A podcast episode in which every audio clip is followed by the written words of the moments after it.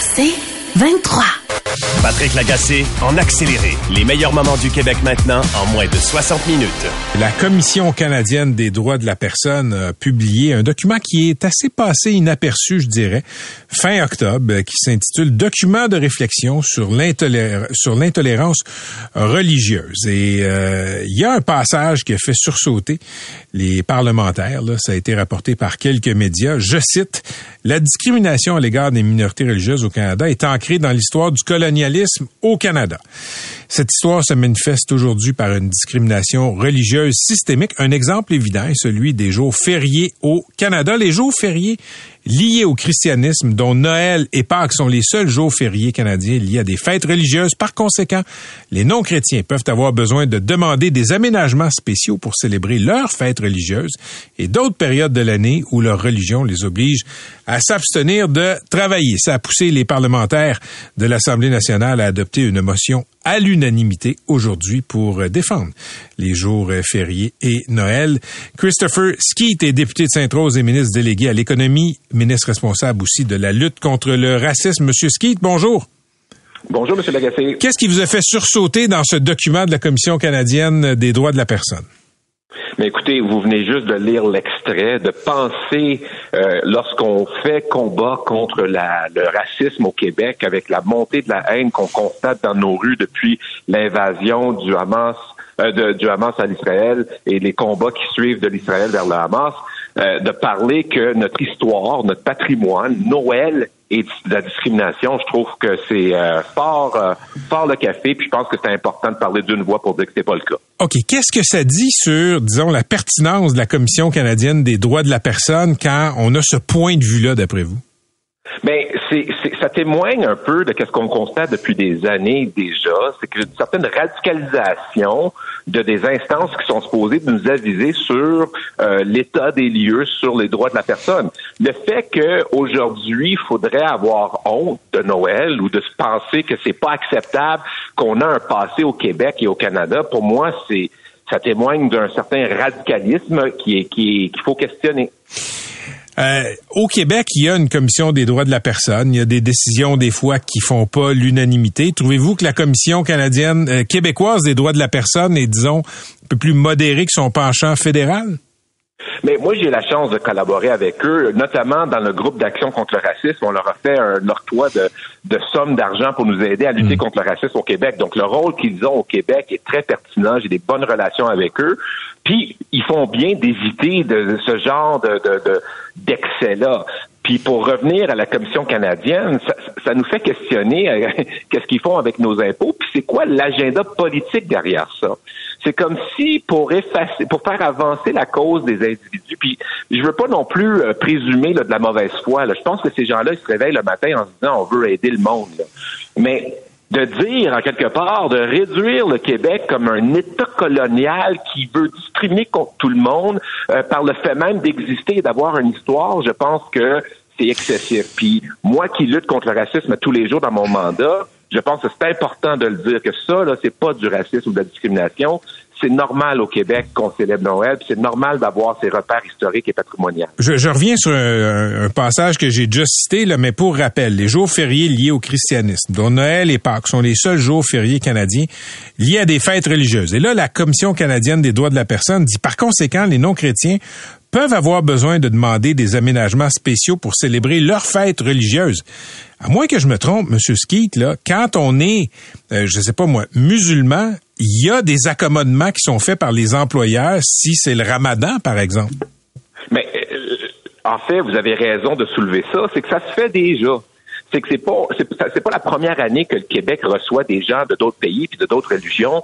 Donc on sait comment intégrer ces gens-là dans notre culture, mais je vais aller plus loin que ça. Il y a plein de gens que je connais moi à Laval qui sont musulmans, qui sont juifs, puis qui profitent de, qui profitent de cette saison-là, la saison de Noël, la saison du temps des fêtes, pour partager les cultures québécoises, canadiennes. Ils échangent des cadeaux. Alors de dire que en faisant ça, on exclut des gens ou qu'on contribue à leur faire sentir qu'ils sont pas euh, part de la nation, je pense que c'est excessif.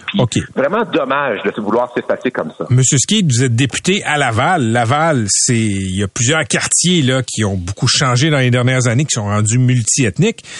quand, quand les concitoyens vous parlent de problématiques liées au racisme, à l'intégration, de quoi ils vous parlent? Ben, il me parle pas du fait que, hey, M. Skeet, Pâques, là, c'est vraiment euh, trop pour moi, je me sens pas le bienvenu. Hein? Une chose est certaine, c'est pas ça qu'ils me disent. Vous me volez mon punch, là.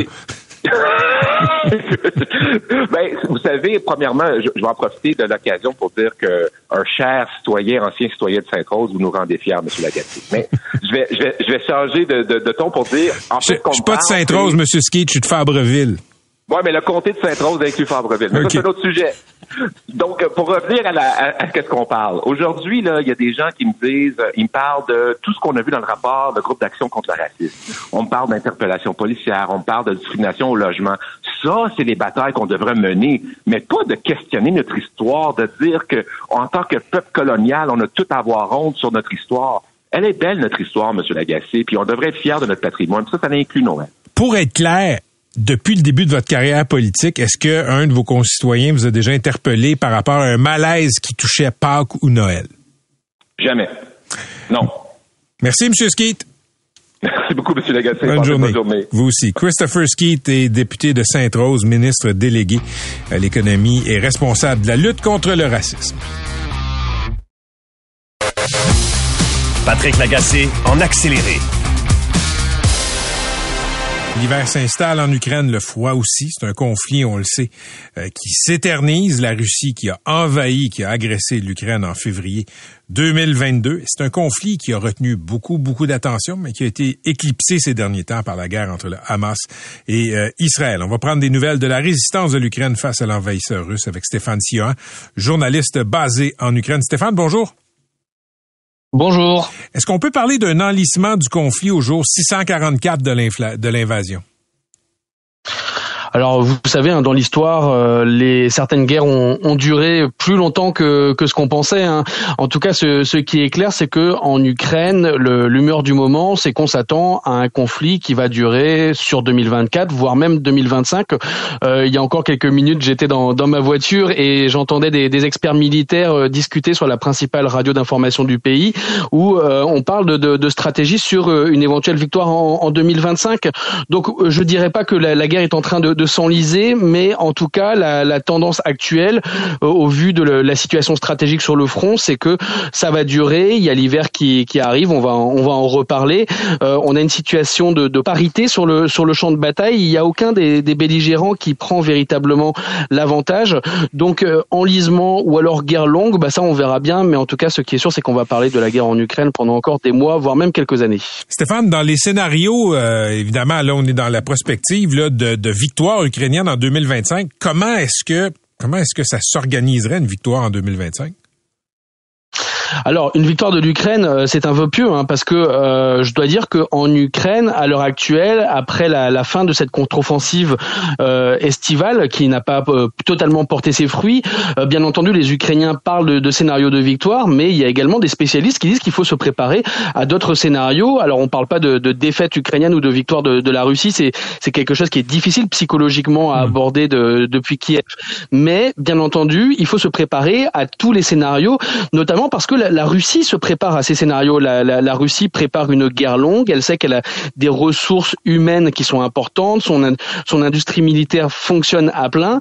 Et si jamais le soutien occidental n'est pas suffisant, euh, il est fort à parier que la Russie peut également s'imposer sur le, sur le long terme. Donc euh, la stratégie pour une victoire, c'est la, la, discussion du moment, aussi bien au niveau politique qu'au niveau de, de l'état-major militaire, sachant que de leur côté, les, les Russes font absolument tout pour euh, prendre le dessus. Mais en ayant la conscience qu'ils ont le, temps avec eux. Est-ce que du côté de la population ukrainienne, on sent que l'appui des démocraties est suffisant ou est-ce qu'on craint justement euh, que cet appui-là soit pas en train de se fissurer? Alors, je dirais pas qu'on est dans une période de, de, déprime, ce serait sans doute un tout petit peu exagéré, mais néanmoins, il y a plusieurs facteurs qui font qu'on se pose des questions dans l'opinion publique ukrainienne. Alors, il y a cette contre-offensive qui n'a pas porté ses fruits, je, je viens de, de l'évoquer. Il y a également le fait que la guerre en Ukraine soit éclipsée euh, sur l'agenda international en raison du conflit entre Israël et le, et le Hamas à, à Gaza. Et puis, il y a également les, les atermoiements de, de, de la communauté internationale. Je vais vous donner un petit exemple. Euh, aujourd'hui, j'ai vu sur Facebook qu'un député ukrainien que je connais était aux États-Unis. Il est dans dans l'Ohio. Il y a plusieurs parlementaires ukrainiens qui font la tournée des États américains pour rencontrer des parlementaires, pour rencontrer des, des gouverneurs, des, des décideurs, parce qu'ils se rendent compte que la clé de cette guerre maintenant se trouve en Europe et aux États-Unis. Si jamais le Congrès américain n'arrive pas à passer les mesures suffisantes pour que l'aide financière et militaire se poursuive, il y a un fort risque que l'approvisionnement en armes et en munitions s'affaiblisse. Et c'est également le, cas du côté euh, européen. On sait que, que seulement 30% des munitions, des obus promis par les pays de l'Union européenne sont arrivés en Ukraine cette année. Il y a des atermoiements, notamment du, côté de, l'Allemagne, qui rechigne à, à, transférer en Ukraine notamment des, des, missiles de longue portée qui seraient absolument décisifs sur le, sur le champ de bataille. Et côté ukrainien, on sent qu'il y a cette lassitude dans les opinions occidentales et au niveau des, décideurs politiques. Donc, en effet, actuellement, il y a une sorte de, de blues un petit peu, de, de des interrogations sur la volonté de, de la communauté internationale d'aider l'Ukraine sur le long terme. OK. Comment est-ce que l'hiver joue sur le champ de bataille? Alors l'hiver est bel et bien arrivé. Hein. Il neige à, Kiev en ce moment. Ça fait depuis depuis plusieurs jours. Il y a eu une une, une tempête de neige, le, le, le blizzard hein, qui s'est abattu sur pardon sur l'Ukraine euh, il y a il y a quelques jours. Les températures sont sont au-dessous de zéro et forcément les conditions sont extrêmement difficiles sur cette ligne de front qui fait, on le rappelle, euh, un millier de, de kilomètres. Mais cela n'empêche pas les, les combats de se dérouler. Ils sont extrêmement intenses dans deux endroits principalement, dans dans le Donbass dans une petite ville qui s'appelle Avdivka, qui est contrôlée par les Ukrainiens aux portes de, Donetsk, cette ville ukrainienne qui avait été prise en 2014 par, des séparatistes pro-russes.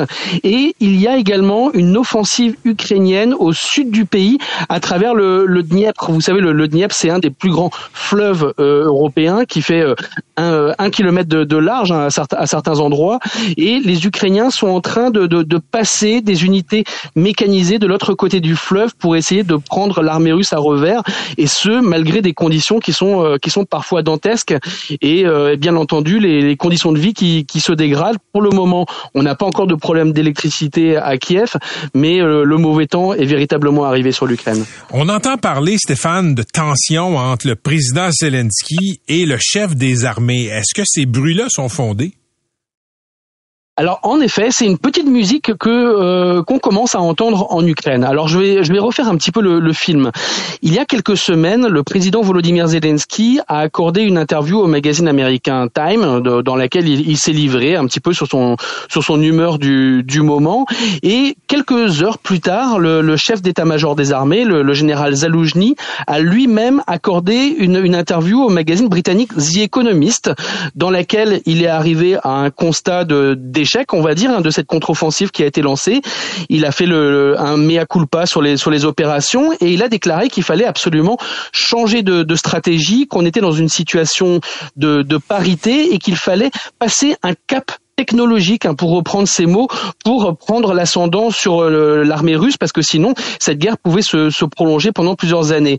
Il a été un petit peu euh, remis à l'ordre par le, par le président Volodymyr Zelensky, et depuis, les observateurs internationaux, la presse, mais également hein, quelques personnes à Kiev se demandent si jamais il y, a, il y avait pas de l'eau dans le gaz hein, entre, les, entre le chef de l'armée et le, et le président. Néanmoins, euh, des conseillers proches de Volodymyr Zelensky se sont exprimés dans les médias en exprimant qu'il y avait pas de problème entre les deux hommes, que le, le général Zaloujny n'avait aucune volonté de, de, faire de la politique, que la, la, verticale du pouvoir était tout à fait assurée aux États-Unis, c'était euh, aux États-Unis en Ukraine, pardon, c'est-à-dire que, que Volodymyr Zelensky décide et que le, le chef des armées euh, exécute et que euh, voilà ils étaient sur euh, sur la même longueur d'onde. Donc pour le moment il n'y a pas de conflit ouvert, mais c'est vrai que pour pour la première fois depuis le, le début de l'invasion en février 2022, euh, il commence à y avoir, on va dire, des discussions sur la bonne stratégie à adopter pour les, les mois à venir. Stéphane, il y a une histoire absolument euh, invraisemblable qui est sortie de l'Ukraine ces derniers jours. Il s'agit de l'empoisonnement présumé de l'épouse du chef du renseignement ukrainien. D'abord, est-ce que c'est vrai? Alors il semble que que ce soit vrai. Hein. Donc euh, la, la femme, c'est la femme de Kirilo Boudanov, qui est un, un, un jeune officier de, de, haut rang, le chef du renseignement militaire euh, ukrainien. C'est une personne qui est extrêmement populaire en Ukraine, qui est très charismatique, qui est qui est très médiatique. C'est l'homme qui est en charge de toutes les opérations spéciales et clandestines sur le sur la ligne de front, mais également parfois en Crimée ou ou sur le territoire de la Fédération de Russie. Et il a infligé tellement de, de, de défaites symboliques à la Russie depuis le début de, la guerre euh, euh, est devenu la cible numéro un des, euh, des services russes. Et pour tout vous dire, je sais où est le, le, le siège du, du, renseignement militaire à Kiev, et c'est c'est un bâtiment qui est très régulièrement bombardé. On voit des missiles qui, qui, qui s'abattent autour de, de, ce, de ce territoire, donc on voit que c'est une cible. Et ce qui s'est passé, c'est que la, la, la, femme de Kirilo Boudanov a été hospitalisée il y a quelques jours. On a, on a trouvé des, des métaux lourds dans son euh, dans son corps, notamment du du mercure. Et selon un ancien chef des, des services de renseignement ukrainiens, il n'y a pas qu'elle qui a été touchée. Il y a également euh, ses gardes du corps. Elle en a elle en a plusieurs. Il y a également des officiers de haut rang du renseignement militaire qui auraient été touchés par ces ces tentatives d'empoisonnement par par voie alimentaire. Et le renseignement militaire a également déclaré que que c'était vrai. Donc moi je suis pas dans le dans le secret des, des dieux du renseignement militaire, je vous dirais, mais il semble que ce soit quelque chose qui soit bien pris au sérieux. Mais ce que je peux vous dire, c'est que après Volodymyr Zelensky, Kirilo Boudanov est sans doute l'ennemi numéro un des Russes en Ukraine. Mais il y a quand même quelque chose de, de surprenant quand on apprend que, bon, disons, ce que cette femme-là consomme aurait été intoxiqué par les Russes. Est-ce qu'il y a des scénarios qui circulent sur la façon dont s'y seraient pris les Russes? Alors là, on est quasiment dans, dans un scénario de, James Bond. Euh, ce que l'on sait de manière notoire, c'est que la femme de Kirilo Boudanov habite désormais dans le bureau de son mari, dans le bâtiment des, des renseignements militaires qui se trouve dans le, dans le centre-ville de, Kiev, sur un territoire extrêmement protégé. Et en effet, on se demande comment une personne aussi importante, ou en tout cas l'épouse d'une personne aussi importante, a pu être intoxiquée ou empoisonnée dans un contexte de, de, sécurité euh, Maintenant, ce qu'il faut savoir, c'est que depuis des années, les services de renseignement russes travaillent en Ukraine, que l'armée ukrainienne, les services ukrainiens ont été infiltrés pendant trois décennies par le, FSB, par l'ancien KGB russe. Il y a eu beaucoup de, nettoyage hein, des, services de sécurité ces, dernières années, mais sans doute que euh, les, les taupes russes ne sont toutes ne sont pas toutes démasquées dans, dans, dans les services ukrainiens. Et ça, c'est un tout petit peu un, un, travail sans fin. Il y a sans doute, bien entendu, des, des Russes qui sont infiltrés dans, dans le dispositif en Ukraine. À suivre. Merci beaucoup, Stéphane, d'avoir été avec nous. Merci, à très bientôt. À la prochaine. C'était Stéphane Sian, qui est journaliste basé à Kiev. Patrick Lagacé, en accéléré se tiennent euh, ces jours-ci les journées annuelles de santé publique là, qui réunissent euh, un millier de chercheurs, soignants et éducateurs à Québec ces jours-ci. Et on peut lire sous la plume de Marie-Claude Malbeuf euh, dans la presse un papier qui est inquiétant. Si vous avez des jeunes, le vapotage, c'est en vogue, c'est en hausse et c'est un gros problème. Il y a une étude qui a été présentée et il y a des milliers de jeunes qui sont scrutés. Il y a beaucoup d'impact pour euh, ces jeunes-là qui vapotent. Il y en a qui sont prisonniers de la vapoteuse et de la nicotine. Docteur Slim Haddad est médecin spécialiste en santé publique. Il est le chercheur principal de ce qu'on appelle l'enquête Compass. Euh, docteur Haddad, bonjour. Oui, bonjour, Monsieur Lagacé. Ben, peut-être commencer par nous résumer là euh, ce que vous avez constaté en suivant ces milliers de jeunes dans votre échantillon. Alors, euh, ce que nous avons constaté en lien avec le vapotage, euh, c'est que plus les jeunes vapotent fréquemment, donc régulièrement, les, ceux qui vapotent toutes les semaines et même ceux qui vapotent de manière quotidienne, et moins bonne est leur santé. Et en fait, ce qu'on voit de plus précis, c'est que les jeunes qui utilisent la vapoteuse tous les jours sont vraiment en beaucoup moins de bonne santé que les autres. C'est ce qu'on appelle un gradient, c'est-à-dire plus tu consommes, moins et moins bonne est ta santé. Alors évidemment, on on peut pas dire que c'est causal, mais on constate que ça va ensemble. C'est-à-dire ceux qui vont moins bien sont aussi les grands vapoteurs. Puis ce qu'on voit, et je pense que c'est un élément un petit peu euh, nouveau dans notre étude, c'est que on le remarque à la fois sur la santé physique et en matière de santé émotionnelle. C'est-à-dire que les grands vapoteurs sont aussi ceux qui euh, présentent le plus de symptômes de dépression et d'anxiété, mais ce sont aussi ceux qui, quand on leur demande comment ils perçoivent leur santé, qui nous disent que leur santé physique ou leur santé mentale est moins bonne. Donc pour nous, c'est un, je dirais que c'est un élément important de confirmation de choses que on avait éventuellement euh, euh, pu voir ou, décrire ailleurs et euh, qui confirme des témoignages qu'on a pu entendre au JAS justement sur ce que nous disent des jeunes qui ont essayé d'arrêter de, vapoter. Arrêter de vapoter, ça me semble être aussi difficile quand je lis les témoignages qui ont été rapportés par la journaliste Marie-Claude Malbeuf que d'arrêter de fumer. Oh, c'est très difficile parce que pour plusieurs raisons. D'abord parce que vous savez, vous vapotez de la nicotine et euh, vous vapotez des quantités de nicotine qui sont très variables parce qu'il y a toutes sortes de produits euh, qui sont évidemment pas euh, contrôlés, qui sont disponibles et vous vapotez donc des quantités importantes de nicotine. Euh, parfois même très importantes chez les, les usagers quotidiens. Et le cerveau du jeune est un cerveau qui est très sensible à ces substances. Si vous voulez, la nicotine devient est rapidement addictive et fortement addictive chez les jeunes. Ce qui fait que c'est une autre de nos étudiantes qui a présenté euh, justement ses résultats au JASP. Ce qui fait que les jeunes qui essayent d'arrêter, ils ont une grande volonté. Ils veulent vraiment arrêter. Ils se rendent compte que euh, vapoter de manière intense, ça nuit à leur sommeil, ça les rend plus anxieux, ça les perturbe dans leur vie. Mais ils ont du mal à arrêter. C'est une fois que tu es rentré là-dedans, tu as beaucoup de mal à t'en séparer. Et malheureusement, ce qu'on sait depuis quelques années, c'est que les jeunes qui commencent à vapoter tôt et qui vapotent régulièrement sont plus tard souvent des personnes qui vont fumer du tabac. Donc, si vous voulez, il y a une, il y a une, une continuité dans les comportements.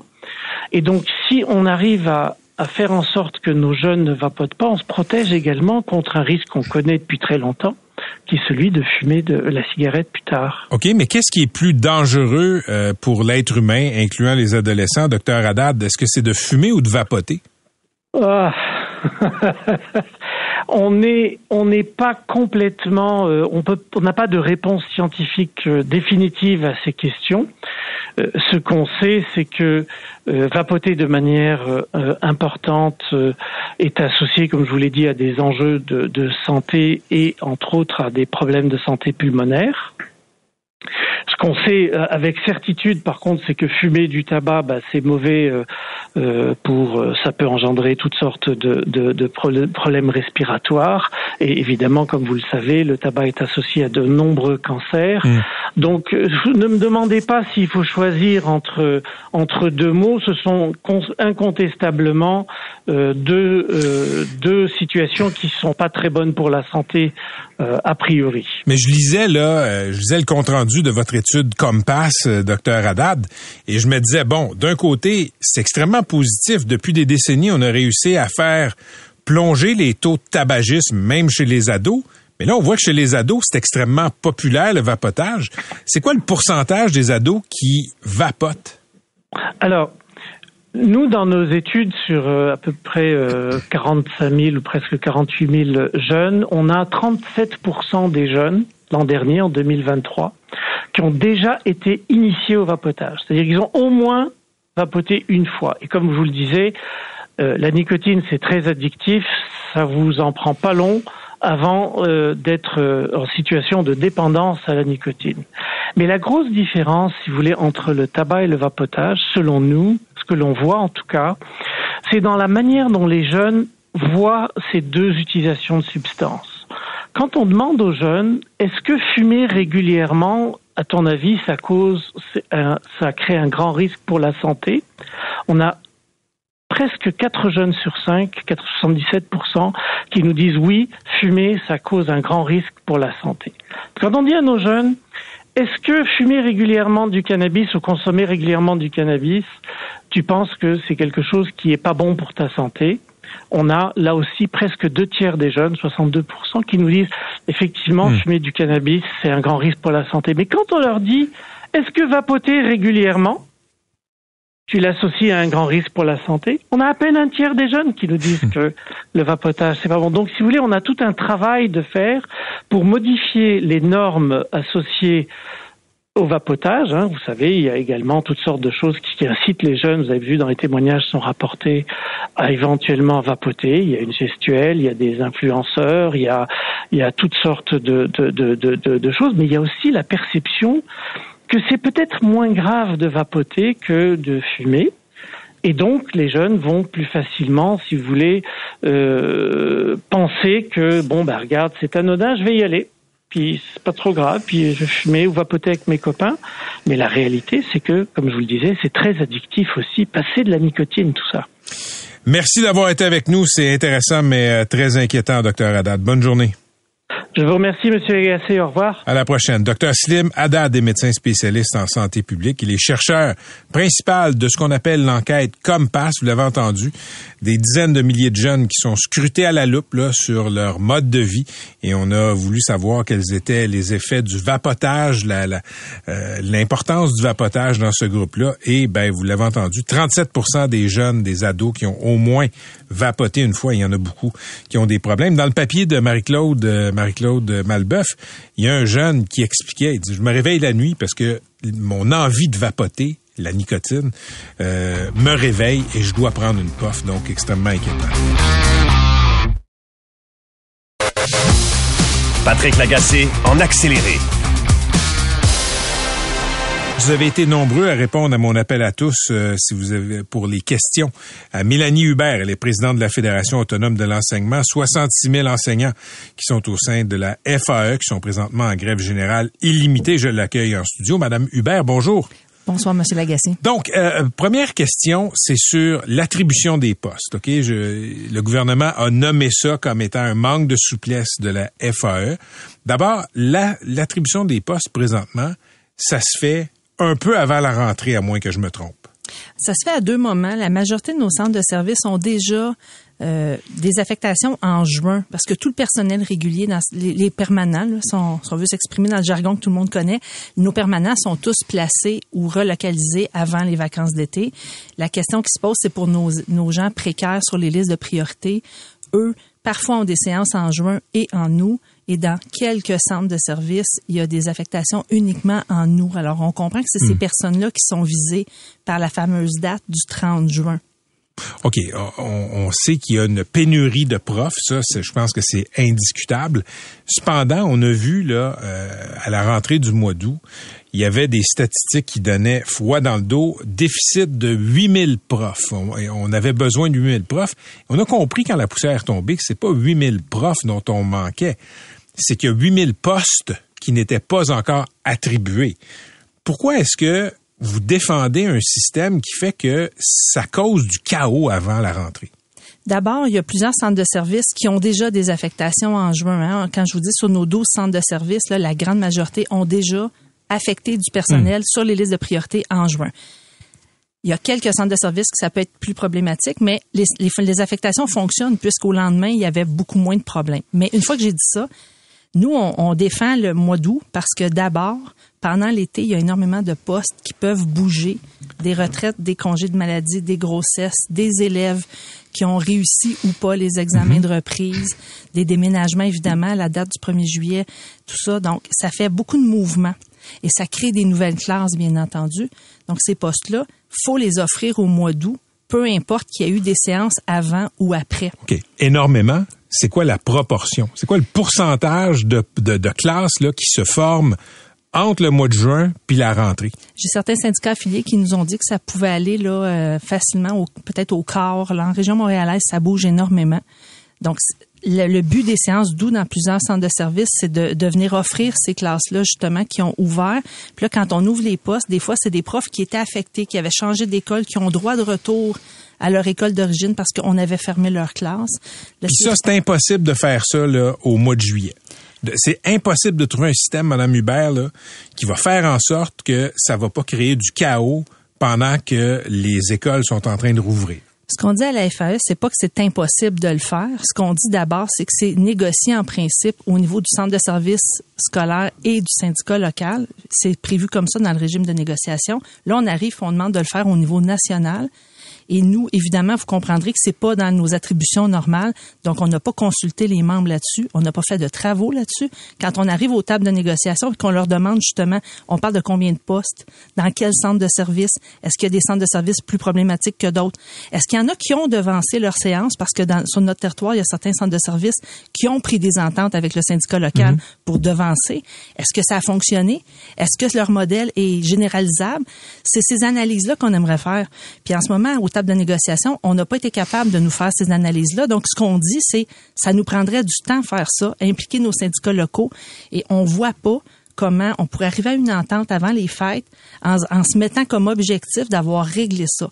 Donc, aux tables de négociation, ce qu'on va essayer de faire, en tout cas, c'est ce qu'on travaille de notre côté avec nos instances, c'est de trouver, y a-t-il une formule ou une tribune qu'on pourrait se donner pour mener ces travaux-là, avoir les discussions que Mme Lebel souhaite avoir, puis après ça, essayer de trouver le chemin pour améliorer. Puis il faut rappeler qu'après la négociation nationale, les ententes locales sont en négociation également. Il y a une autre fenêtre là qui va s'ouvrir pour, pour travailler là-dessus également. Il n'y a pas un éléphant dans la pièce dans cette affaire de, de- d'attribution de, poste au mois d'août. C'est-à-dire que euh, il y a beaucoup de profs qui n'ont pas de permanence, mais qui vont chercher du chômage.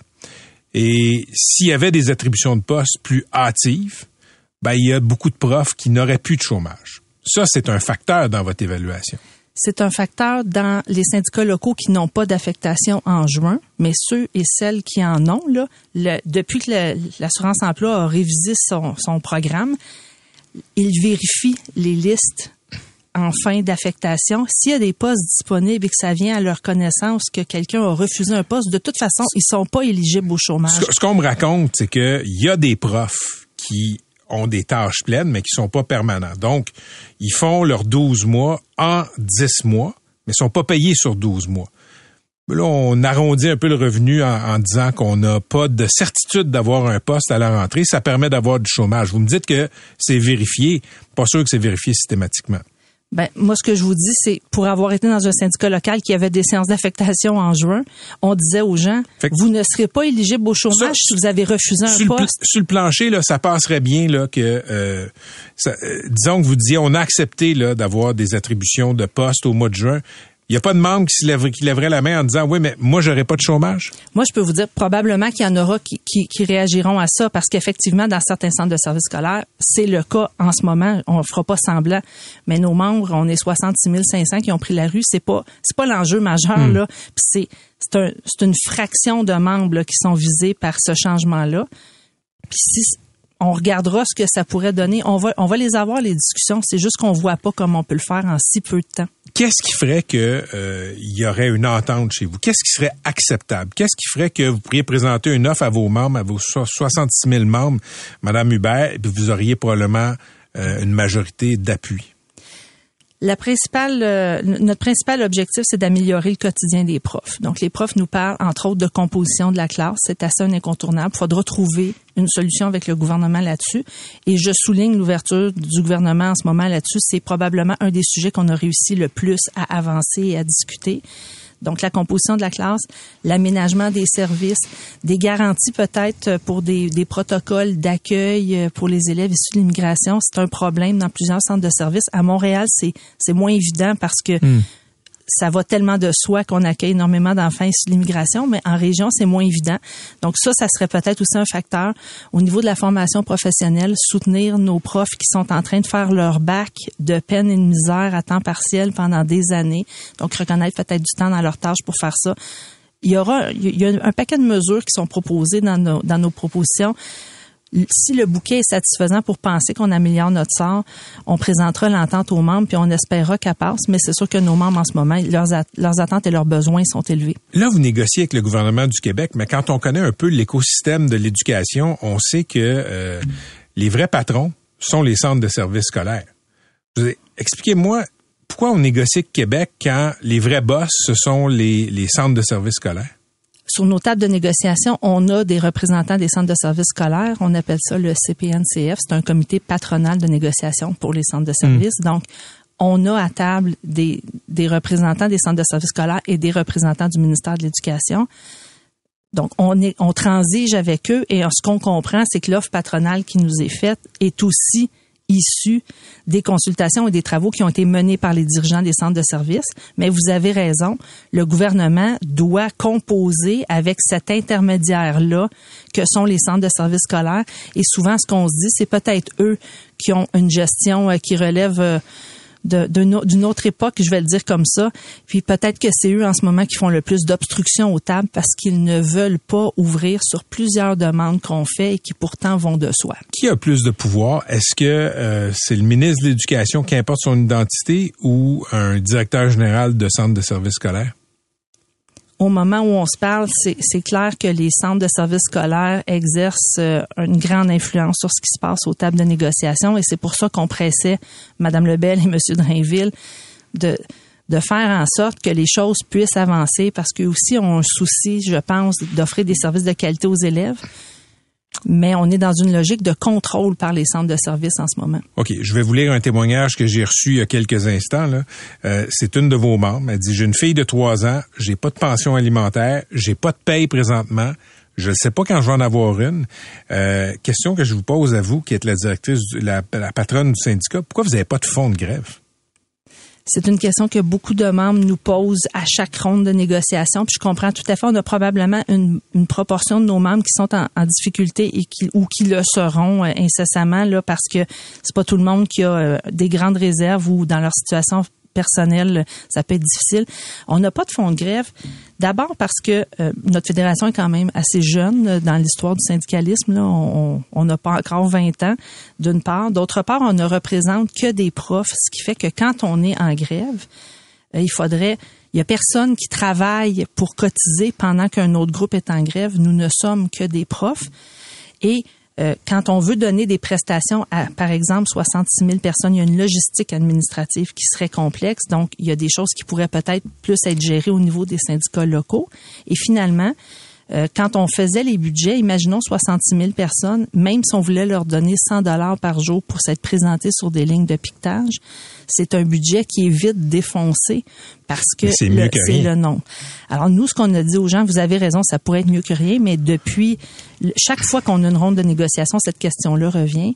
Et quand les gens évaluent la, la question peut-être de faire des cotisations spéciales et tout ça, on finit par se dire ben, vaudrait mieux que chaque membre se fasse son, fonds de prévoyance parce que de toute façon, il n'y a personne d'autre que les profs qui vont cotiser là-dedans. Et s'il n'y a pas de grève, comme ça a été le cas dans la négociation de 2020-21, on a réussi à finir le, à signer une entente sans faire de journée de grève, ben à ce moment-là, l'argent vous reste, vous pouvez faire ce que vous voulez avec, ça peut être plus intéressant pour les membres que d'avoir de l'argent qui dort dans les coffres des syndicats. Combien vous récoltez en cotisation dans une année? À la fédération, ben je sais pas dans les syndicats locaux, là, mais à la fédération, on reçoit un pourcentage euh, des, euh, des cotisations des syndicats affiliés. Donc, on roule un budget d'à peu près, je, vais de mémoire, quelque chose comme 12 millions. Ça, c'est pour la FAE nationale. Sans compter les associations locales. Les associations locales, on, nous envoie une partie. La, la, grosse majorité des cotisations que les membres paient restent dans leurs syndicats locaux et ça va en service direct aux membres, c'est-à-dire euh, ils appellent, on leur donne de l'aide, on les guide dans l'application de la convention collective, on fait des représentations dans les centres de services, ainsi de suite. C'est essentiellement à ça que servent les, les cotisations dans les syndicats locaux. Pensez-vous que vous allez rentrer avant Noël? Moi, je pense que oui. Je pense que ben, nos membres sont déterminés. Euh, ils nous ont dit on restera dehors le temps qu'il faudra, mais je pense que le gouvernement aussi le prend prend les, les choses au sérieux. Puis il faudra que les choses avancent. On voit pas comment ça pourrait durer si longtemps. Le gouvernement ne laissera pas nos élèves. Je peux pas croire, en tout cas, que le gouvernement ferait rien pour faire en sorte qu'on avance. Mais pendant ce temps-là, ils vous payent pas. Tout à fait. Vous avez raison. Mais nos élèves n'ont pas de service non plus. La population et tout ça, je pense que c'est pas. Je pense qu'il faut miser sur une entente avant les fêtes. En tout cas, pour nous, c'est clair. On est là, on va étudier chaque proposition. On fait le point en instance demain. On va regarder comment on peut faire débloquer la négociation. Pour nous, c'est une évidence. Il faut régler avant les fêtes. Là. C'est pas une option pour nous, mais il faudra que le gouvernement aussi mette du sien pour qu'on puisse avancer. Merci d'avoir été avec nous. C'est moi qui vous remercie. Mélanie Hubert, présidente de la FAE. Patrick Lagacé en accéléré. C'est 23.